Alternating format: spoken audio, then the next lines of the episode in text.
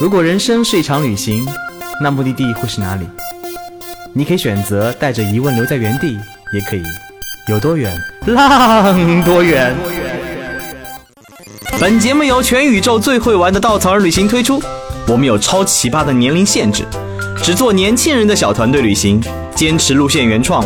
百分之八十五以上的队员来自于朋友推荐。关注微信号“稻草人旅行”，和我们一起出发，爱上这个世界。欢迎大家收听这一期的有多远浪多远，我是我并不是刀哥，对不起。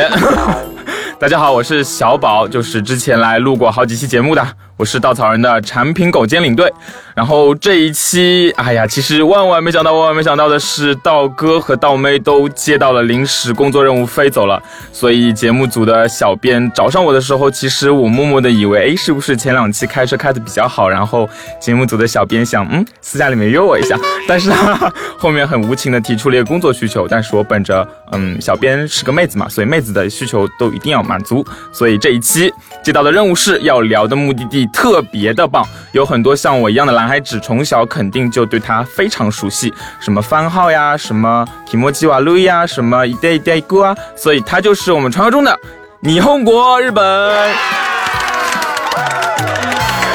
所以，嗯，真的是一个。我不得不说，现在日本几乎每个礼拜都能在朋友圈或者在各种各样的群里面看到小伙伴们不是在去日本的路上，就是在计划着要去日本，要不然就是已经在日本玩了，要不就是刚刚从日本回来。所以真的是非常非常多人去日本，然后日本本身也是一个超级丰富并且多元的目的地。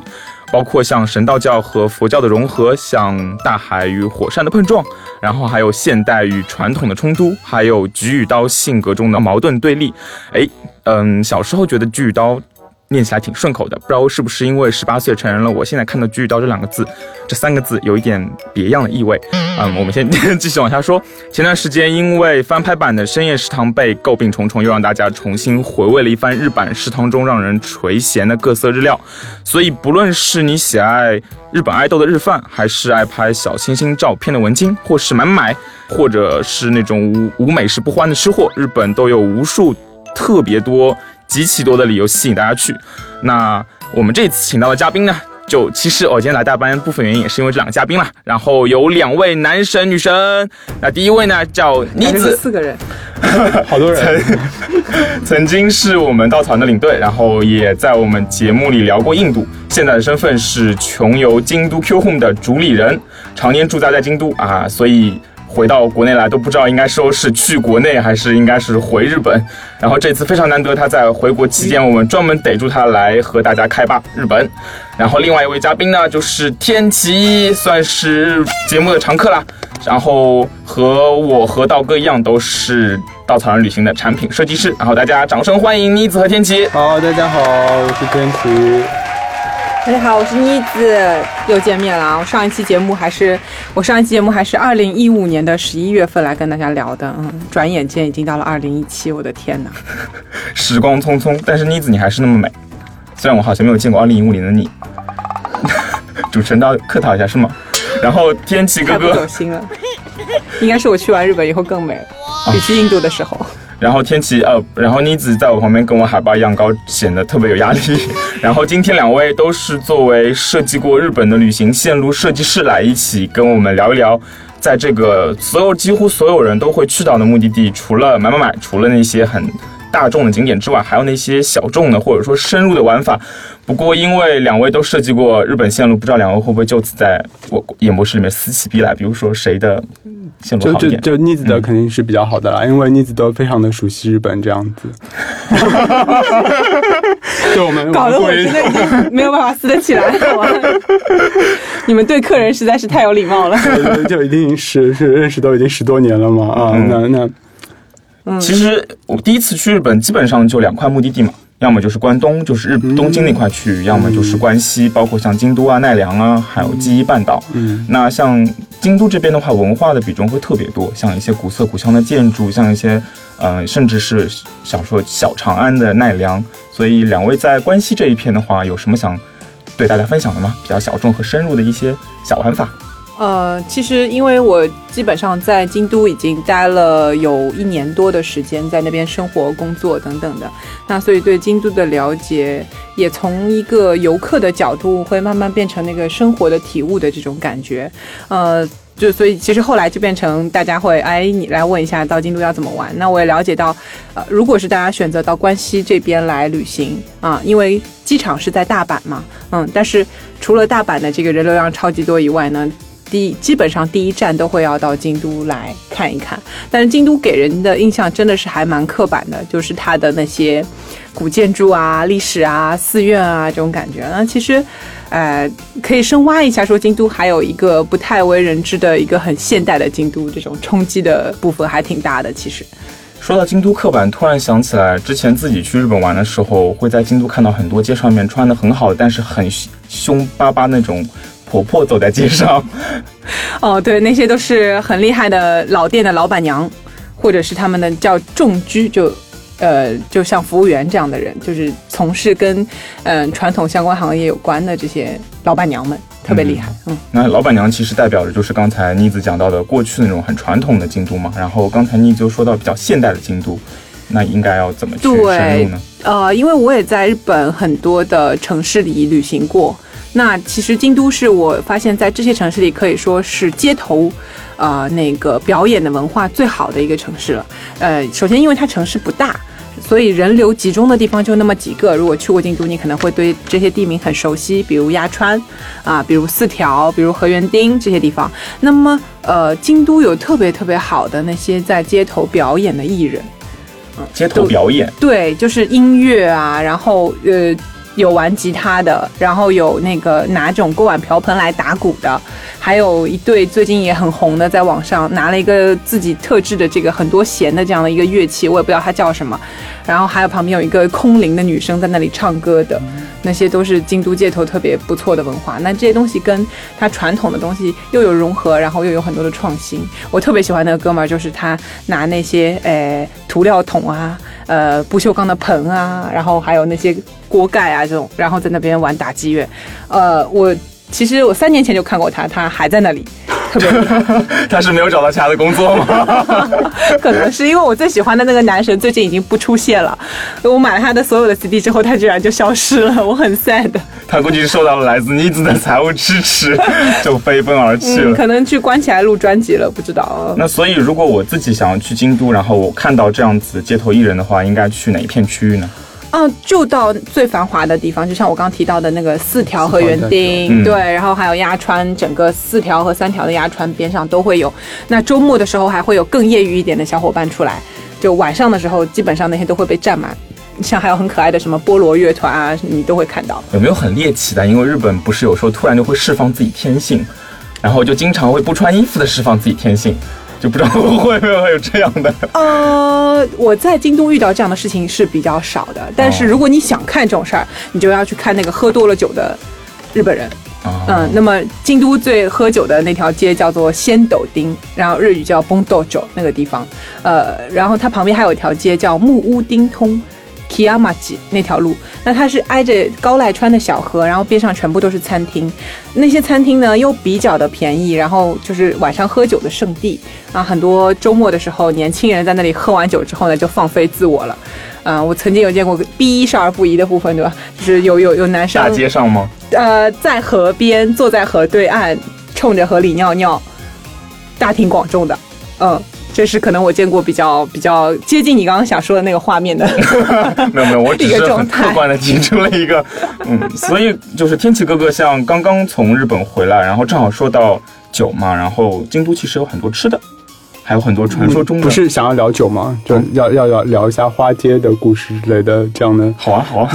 所以天气哥哥，你是刚从花街回来吗？因为我我不去花街了，就就我只是去了一下仙斗厅啊。那仙斗厅是以前就是京都古的几条花街中间比较著著著著名的一条嘛。啊，然后。呃，当然现在就是整个的那边的艺妓什么的都比较少了，就就是说你在在仙斗厅走的话，可能还是会碰到喝了很多酒的啊，或者妹子们她拿着小包裹啊这样子。但京都有一个文化，就是可能是他们以前呃经常会有僧人，然后呃变装了之后，然后就跑到这个仙斗厅，或者是跑到呃起源附近，然后去喝花酒，这是当地一个非常就是就是和尚喝花酒。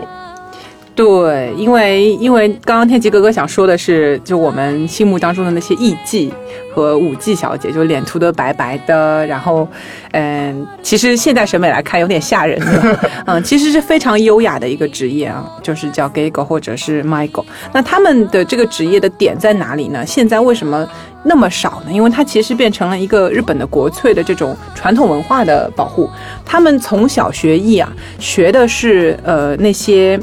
日本的传统文化，琴棋书画，包括是呃那个做陶啊、茶道啊这些。然后第一件事情，你入行做艺伎、学舞伎的时候，第一件事情是先学说京都话。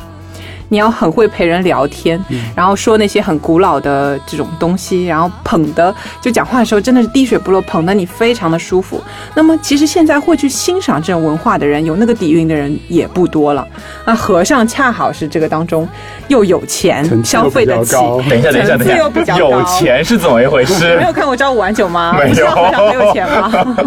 这个因为呃，为什么可以喝花酒啊？以前和尚，日本和尚也没有这么的。开放，比如我们说到日本最大的宗教是吧？净土宗，啊，其实是从净土真宗开始，这个日本呃本土创的这个佛教宗派真宗开始，从青鸾圣人开始。哎，说佛教这个可以结婚啊，可以生孩子。他觉得要在城市当中去修行，这个才是真的修行。既然你从恋爱中修行啊，对，从恋爱的一部分活动中修行。那个就是经常会看到一些和尚，就是带着老婆，然后呃，还有的时候会看到和尚抱着自己的娃。对，然后后来为什么会变成大家都可以结婚，也是因为日本的这个呃怎么说呢，社会体制的一个改革，他把寺院对都私有化，那个会社化，就是就是变公司化了。就是我一个寺庙是一个公司。对，然后他的地又是私有的，嗯，他需要传承，那传给谁呢？当然传给自己孩子了，所以他就可以结婚啊，可以生孩子，那这样就。可以代代相传，所以我们看到《朝五晚九》里面山批这么有钱，对吧？因为爷爷有钱，然后继承这个寺庙这件事情很重要，因为有地。嗯，那感觉和尚就像一个公司老板一样。对呀，就是大老板，而且很有文化，又特别的。就是我，呃，包括我去探路的时候，会遇到一些就住在寺院里面嘛，然后遇到一些高僧，那他们这个脸就给我的感觉是非常的清寡，哪怕他有老婆小孩，他还是让你觉得他其实没有什么欲求。嗯，修得好的那些僧人，而且和尚有一种就是很神奇的那种气场，让他一说话的时候，让你觉得啊肃然起敬的样子。然后他旁边搂着一个艺妓啊，不不不不，那那个是你想象出来的画面。一般只在晚上的时候，他们会在到艺妓的茶屋里面去，然后也不会搂着艺妓，因为艺妓是非常高尚的职业，所以他们会保持一定的距离，吟诗作画，甚至连手都不会碰。那艺妓姐姐跟你玩什么呢？就跟你玩一些小游戏，你可能会摸到她的手的小游戏。然后还会唱儿歌，在那边玩石头剪子布一类的这种游戏，嗯，有有种欲拒还迎，但是又很风雅的感觉。对，所以他为什么穿的那么保守？他的那个衣服可以重达十公斤、二十公斤，但是他会把脖子露出来，把那个对一点点的部分露给你看，他就是他的那个 sexy。嗯，但是我们自己去日本好像很难接触到，就是街上面可能会看到这样的艺伎，但是很难够像和尚这样子一起跟他坐下来玩玩这种摸摸小手的游戏。因为贵，然后还要预约，还要预约。然后还有一个最关键的点，会员制嘛，你只要找对人对吧？比如找我，我就可以帮你约啊。但是可能因为你不会日语，甚至有很多日本人都不太听得懂艺伎到底在说什么，他是讲京都话的，所以说这个可能是大家跟他交流的一个障碍。不过。现在的那个五 G 小姐跟一 G 小姐很拼的，他们好多人都在学英文。就是接待西方或者说外国的游客。对对对，其实艺伎史上那个最有名的延崎疯子就是比较传说的，然后大家知道那个艺伎回忆录也是以他为原型写的。当然，你们看那个电影是扯淡，就不用看了。他后来自己写过一本艺伎回忆录。那这一位的话，当时就是用来啊接待，呃，经常会去会见像查尔斯王子啊这种戴安娜王妃什么的，他们会做那个政治接待的这样的工作，来代表日本的文化的这个东西。嗯嗯。所以其实很厉害，那就是又有一个很好奇的问题，有很多人想知道嘛，就是艺伎它到底会不会做后面那半部分的服务？呃，请问就是宝哥哥，你到底关注的是哪一部分的服务呢？嗯，就是身体下半部分的那部分服务，没有，因为因为名字上，道道这个 这应该会被毙掉。道哥不在，你们就这样开荤呢？就你可以想象一下，就是在唐宋时期的当时的花柳结合青楼女子。就你首先必须要是非常高的层次的人，你才能进到一定的青楼青楼里面去，然后遇见比较好的上层的这样的一些呃所谓的艺妓或者一些高层次的这样的一些人群啊。然后其次，如果你有非常有钱的话，其实你确实可以包养他们啊。但是那个就是赎身之后的事儿了。然后就在自从二战之后啊，那那所有的这个就是后半部分的事情，其实已经是被禁止的了。哦，明白。可是听下来，就是觉得好像有很难体验体验到这样的一个艺伎真正的文化。所以，如果跟着两位去日本的话，有没有这样的机会？呃，现在还有蛮多那种为了。普及艺伎文化，然后做的比较简单的一个展示，就不是那样一对一的很严肃的饭局。所以哪怕你不懂日语，哪怕你只是看个新鲜，你都可以买个门票去看一看。像 Gion Corner，就起源角这样就有提供这样的服务，在网上很容易找到。会玩这样子仿佛能够摸摸小手的游戏吗？它就是每天六点的时候会有一个小时的这样的一个展示，五点然后会就跟当地的茶道啊，然后音乐的表演啊，然后跟就是会让你了解当地的这样的一个文化。那如果你真的是要去体验一下艺伎的这个文化的话，那一般的市场可能就是，呃，你请一个艺伎，然后请一个弹琴的人过来陪你，差不多一个晚上，你再负责他们吃饭的费用的话，加在一起可能二三十万这样。可能这有个小误会，就艺伎如果是出差出公差，就是他在做事情时候是不可能吃饭的，他不会让你看到他吃和喝任何的东西，就一定要保持一个完美端庄的形象。对对对，他会给你倒酒，但他绝对不会吃饭。然后他的工作一般是按照两个小时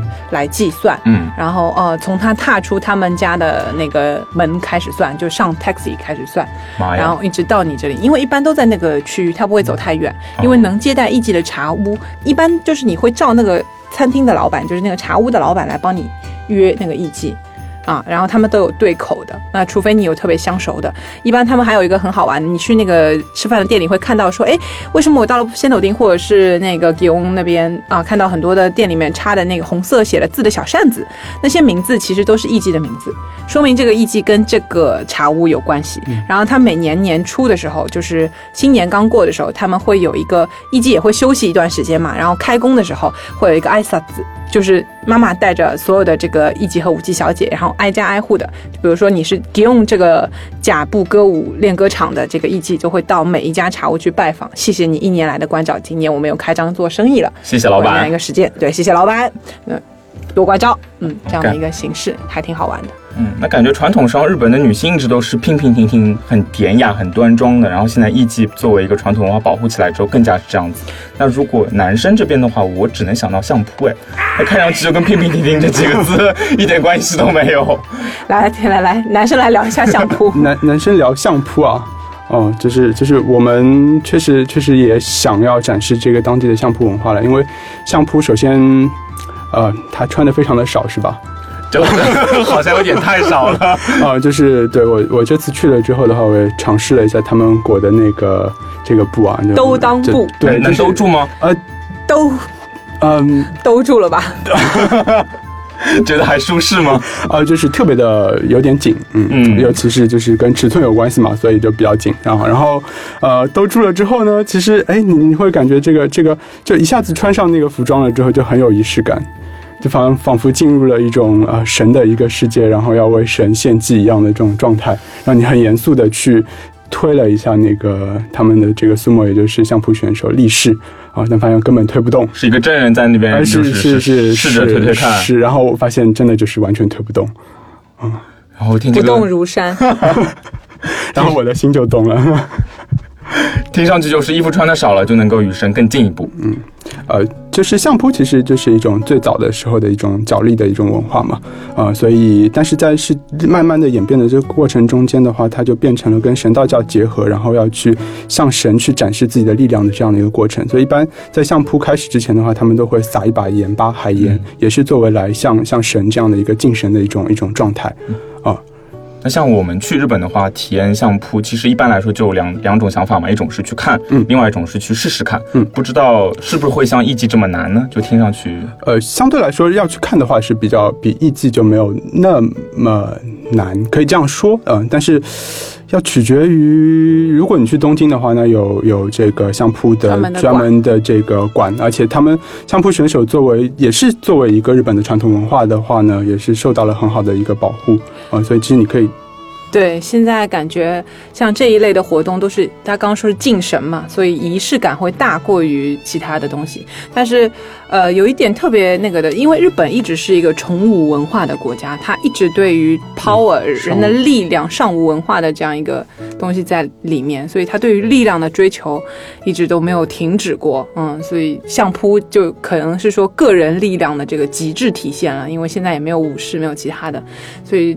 从年轻人啊，包括女孩子什么的，很多都是这个相扑选手的忠实粉丝。忠粉。对对对对对，今年那个新的横纲刚刚出来，呃，横纲是其实是一个蒙古人了，就是但是他在蒙古人都能够在日本玩相扑，对，然后包括欧美人，他们也都会在日本玩相扑，而且非常的有名。因为他们本身体格就会呃健壮对，而且甚至就是可以说有一些练巴西柔术啊，或者是练其他的这种，然后转行做相扑，因为在在日本它是会受到一个比较高的一个地位啊，然后比较容易娶到漂亮的小姐这样子。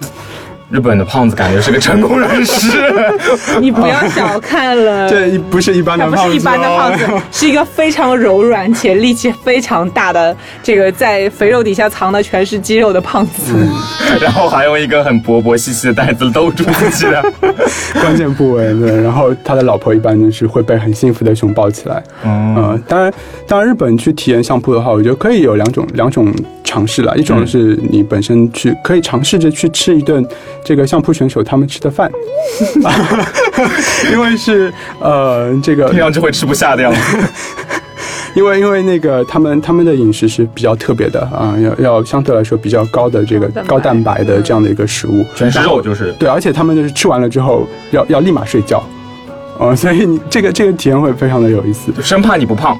就一定胖是很重要的一件事情啊，胖就是美嘛。然后好喜欢这样的文化。当然还有就是，其实呃，我们在那个奈良附近的葛城的话，有一个就是相扑馆，然后在那个相扑馆里面，一方面有力士会过来，然后另外一方面的话，大家可以呃换装去去体验啊，然后会会有一整套的，就是他从晋升的仪式开始，然后你可以自己参与进去，去了解到这个相扑的文化。女孩子也可以换吗？呃，女孩子可以穿着外套换，嗯，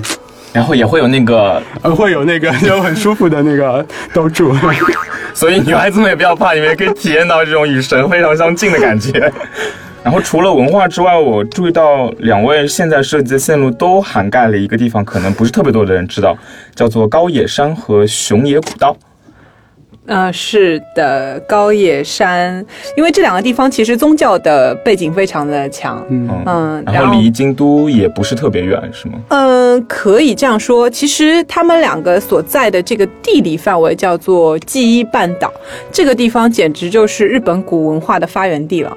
嗯，因为其实，在奈良和高野山之间还有个地方叫江原，这地方是日本的第一代天皇神武天皇登基的地方。就是很有历史渊源的一个，非常的有历史渊源，因为本身奈良你会说小长安，或者说它是一个唐风建筑非常多的，对吧？呃，是在那个咱们平安时代之前的奈良时代的古都，嗯，那其实江原会比它的历史更久，那边的那个神宫的话会更久，但现在没有太好的保留那个风貌，嗯，那么神武天皇这个说起来就是。这个日本开国的这个历史就就有点有点扯了，嗯，嗯，所以设计这个点在里面是为了历史和文化上的考虑吗？嗯，不仅如此，因为这两个地方，记忆半岛本身是一个自然环境非常不错的地方，就是夏天进山降五度这种感觉。避暑胜地一点。对，没错，。高野山绝对是避暑胜地。原因呢，让我们的天气来讲一讲它为除了它很清凉以外，它还有一些其他的原因让它非常的冷。一方面就是记忆半岛这个，它是二零零四年的世界呃遗产的这样的一个入选的这样的一个地方嘛。它它入选的这样的一个名称，当时是叫记忆的林场和参拜道，因为它有很丰富的这样的一个自然历史的一个一个呃影响力啊。然后，但是对我们来说，其实很棒的一点就是那边的就是山很绿，然后树很大、很壮、很粗啊，所以其实是一种非常就是空气很新鲜，走在里面就很开心，然后很舒服的一种感觉，就感觉像是去避逃就避世的这种。呃，能量场会很大，然后走在里面会很舒服。然后天琪设计的线路还专门有一次晚上出门带大家去呃。就是其实是这样子的，我们去的这个地方呢叫奥之院啊，然后奥之院呢为什么有名呢？是因为整个高野山的这个可以说是创始人吧，空海法师啊，他在那个将近一千两百年之前的话呢，就是呃入定了，然后那个日本人都觉得他没有出出定啊，所以一直觉得他是活着的。啊，然后完了之后，所以入定和出定的意思是，呃，就是就是他一直活着，嗯，然后在在禅修啊，然后很多人就是他们在死后的话，都希望离大师更进一步，所以他们会把自己的这个呃遗骨的话埋在大师的附近，然后这些其实是一片呃对，所以是一片埋葬遗骨的地方啊，然后在这个地方呢，当大概有很多很多密密麻麻的，据说是有二十万，嗯，两公里的这样的一个呃埋葬遗骨的这样的一个地方。然后晚上去这里，然后我们晚上去这里去体验一下，为了会一会这些战国武士的阴魂，是吧？但是我我这次去走了一下之后啊，会有一种很特别的感觉，就是当你在它有它有三座桥，自己可以它有三座桥，然后第一座桥叫一只桥，然后在你一只桥这个前面进入这片奥之院之前的话，你先行礼鞠一个躬，然后再很很虔诚的走到这个奥之院之后，你会发现一点都不害怕哦。就是所有的目的在你边上，但是你会感觉，哎，好像就是你的目的是要去参参见这个最后的空海法师，啊，然后我们会有一个当地的一个和尚，一路会给大家讲当时空海给大家传递的是怎样的一个佛法。他会讲，哎，你看到边上的灯笼，然后有一个灯笼是一面是圆的满月，一面是一半的月亮。啊，那会说，那半月就像人的这样的一个心性和一个状态，你会发现你的心情一直在变化，有的时候是满的，有的时候亏的。但是满月就像是一个佛法，就像是大师，就一直照在那里，照着你自己的心性。所以你要像一个半月一样，但是要不停的向满月的这种状态靠近。就一路上沿途虽然是在一个墓地里面去，但是你会跟就是所有的当时的这些故事有关系。啊，然后奥志院还有一点特别有意思，就是他埋了很多战国武将的墓，就比如说呃明治光秀，大家可能听说过啊，然后也有织田信长的一个一个纪念碑啦，啊，然后也包括了丰臣家的家墓啊，德川家的呃有一些就是家墓埋在，都是一些德川，因为德川他们家做了很多代将军，所以他们家很多代将军埋在那边不同的地方，都挺挺大的。然后比如说就还有那个。呃，就是武藤信玄，就是战神武藤信玄和军神上杉谦信，然后他们在生前的时候呢，就是撕逼撕了一一路，然后死后就就 埋在一起嘛？再来一次。还有就是刚刚说到的明智光秀，对吧？一个一个历史上日本历史上可以说，只要他出现，他一定是那个白面背叛的脸的一个角色，然后跟大忠臣石田三成又做了隔壁邻居，那点也是很奇特。然后那个之前信长的墓可能是里面最有个性的了，那个纪念碑，因为是后来可能他的说是他的后人给他在那边立的碑嘛，啊，好像是他的侄女还是什么忘了，呃，一个女生，反正给他在那边立的碑。那他的碑前面一直是有什么烟啊、酒啊、什么橘子啊、菜啊，就是来供他，因为他真的是大明星，就战国史上，大家很多人去崇拜，又觉得他很有个。个性的这样一个人，所以其他人的墓前面什么都没有的，就他前面一直都络绎不绝的有这些东西出现，酒瓶子啦、香烟啦。不懂是两位真的太有文化了。所以在奥之院的这些就是僧人，他们看来啊，就是哎，好像你生前是都都是多么风光都无所谓啊，但是死了之后，就是敌人也可以埋到一起。无所谓，仇敌是仇也可以埋到一起，大家都是平等的，都是一样的。就生前撕逼，身后相爱，对，一定要爱的很深。相爱嘛，有可能只是被空海大师罩着。那这个地方我们自己去的话会到达吗？因为我很少听说有人自由行会去这里。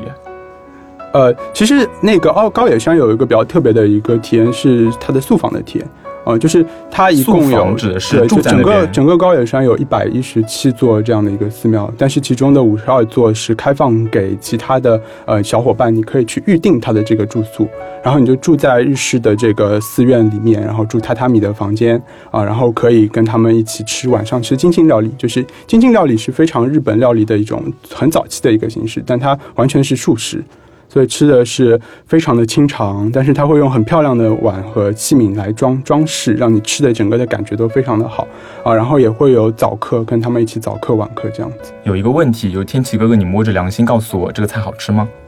呃，就是吃不饱，别的都还挺好的。很快就会饿，但吃个一天两天的还好啦。再多吃一点，你可能会觉得想念城市的肉。啊，就是作为一种体验来说的话，就是你跟和尚过一样的生活嘛，嗯，就是他们结婚的生活啊和生孩子的生活，对，当大老板的生活。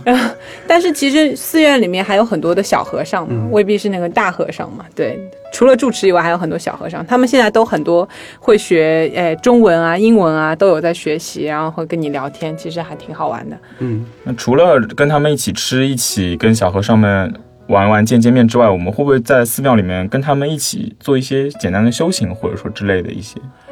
高野山，因为那边有非常多的这个寺院，刚刚天琪说了一百多座啊。那么它主要的那个主寺呢，其实叫做金刚峰寺。那在金刚峰寺或者其他寺院也都有。那它几个比较有名的是叫做阿字观的那个呃冥想啊，包括写经的体验，甚至还有呃金刚峰寺会比较不同，它还有乐器的表演和那种的。那你得。凑到他的时间的话是 OK，像阿兹关和呃刚刚说的写经，每天都可以约，然后他就会来给你呃执行这个东西。那阿兹关禅修，我觉得还是值得大家体验的，应该也都做到了行程里面说你是面壁的，嗯，而且他有一个老师会拿着戒尺在后面给你巡逻，看你这个人歪头低脑的之后呢，他有可能会给你一些加持，嗯，有这种体验。听上去也不知道是，对，是来自上师的加持，真实的体验来自上师的加持。嗯，高海山另外一个比较值得讲的点，可能是他的那个宗教地位，因为呃，刚刚说了那个空海法师，他首先是可以说是日本这个整个佛学史上最红的一位了，什么事情。往后倒倒都能扯到他身上，然后很多的仪式、祭典的什么的，京都的很多的东西都跟空海有关，然后跟他有关的林场也非常多，但高野山是他最主要的。那么他相当于我们有个说法，他的老师是他其实是到东土大唐来进修过的，啊，在这边学了两年之后再回到日本去传播佛学的。那么跟他齐名的另外一个人呢，就叫醉成，是在这个京都比瑞山这个地方啊，也是开创了呃严立寺，然后跟这个高野山相当于是相互照应的两座山，他们两个并称东密啊，就是并称为就是到了东密宗的那个东密，所以其实我们有说，因为密宗在我们这个唐朝之后，汉地开始汉地开始衰落之后呢，其实就在日本一直有被保存下来。这个是他可能在佛教的意味上比较重要的一件事情。其实有很多可以看的地方，包括高野山，不管是熊野古道，还是说刚才天气哥哥讲到的那个奥之院，对吗？对。然后其实。就是日本，感觉我自己去过之后，就是每时每刻都会经历一种仪式感。不管是他像刚才说到的这样的宿房体验，还是说他们为什么会把这个庙请到一个深山里面去，还是说像前面说到的艺伎和相扑，都有仪式感在。然后就感觉整个，我个人感觉整个日本像一个处女座 搭建起来的国家，因为细节抠到了非常极致的地位。但是就因为它可能细节抠得非常细，所以。我们可能就算文化上比较相近，大家可能觉得日本是一个相对不那么陌生的目的地。不管是语言方面，我们可以用汉字去共通，还是说文化方面，不管是动画还是一些动作片的需求，我们都看过很多。然后包括距离上，甚至从上海飞过去也只有一个多小时、两个小时的时间，对吗？所以，但是真正的想要走进日本人的心里面，就跟想要成为一个日本人的朋友那样，好像是一件不太容易的事情。但是，其实真正的日本。反而远远不止于我们表面上看到的那些，所以其实像呃天气大师，还有像妮子大师这样子的两位线路设计师，就是把这样子很多很小众的、很深入的体验带给大家，也是给大家展现一个真正的日本，这才是对吧？所谓的 real life experience 是吗？啊，小宝总结的非常到位。然后今天非常谢谢。侧面想给大家看一下大概是什么样子，嗯。好，那今天其实本来想聊很多，但是因为两位实在是有很多料可以跟我们聊，不管就只是讲了相扑艺伎和熊野古道而已，就已经讲了这么长时间，对，还有古道。所以要下次有机会的话，可以再聊聊其他的很多目的地。这个日本特别大，然后现在开多了非常多的航线。谢谢两位，谢谢小宝，谢谢小宝。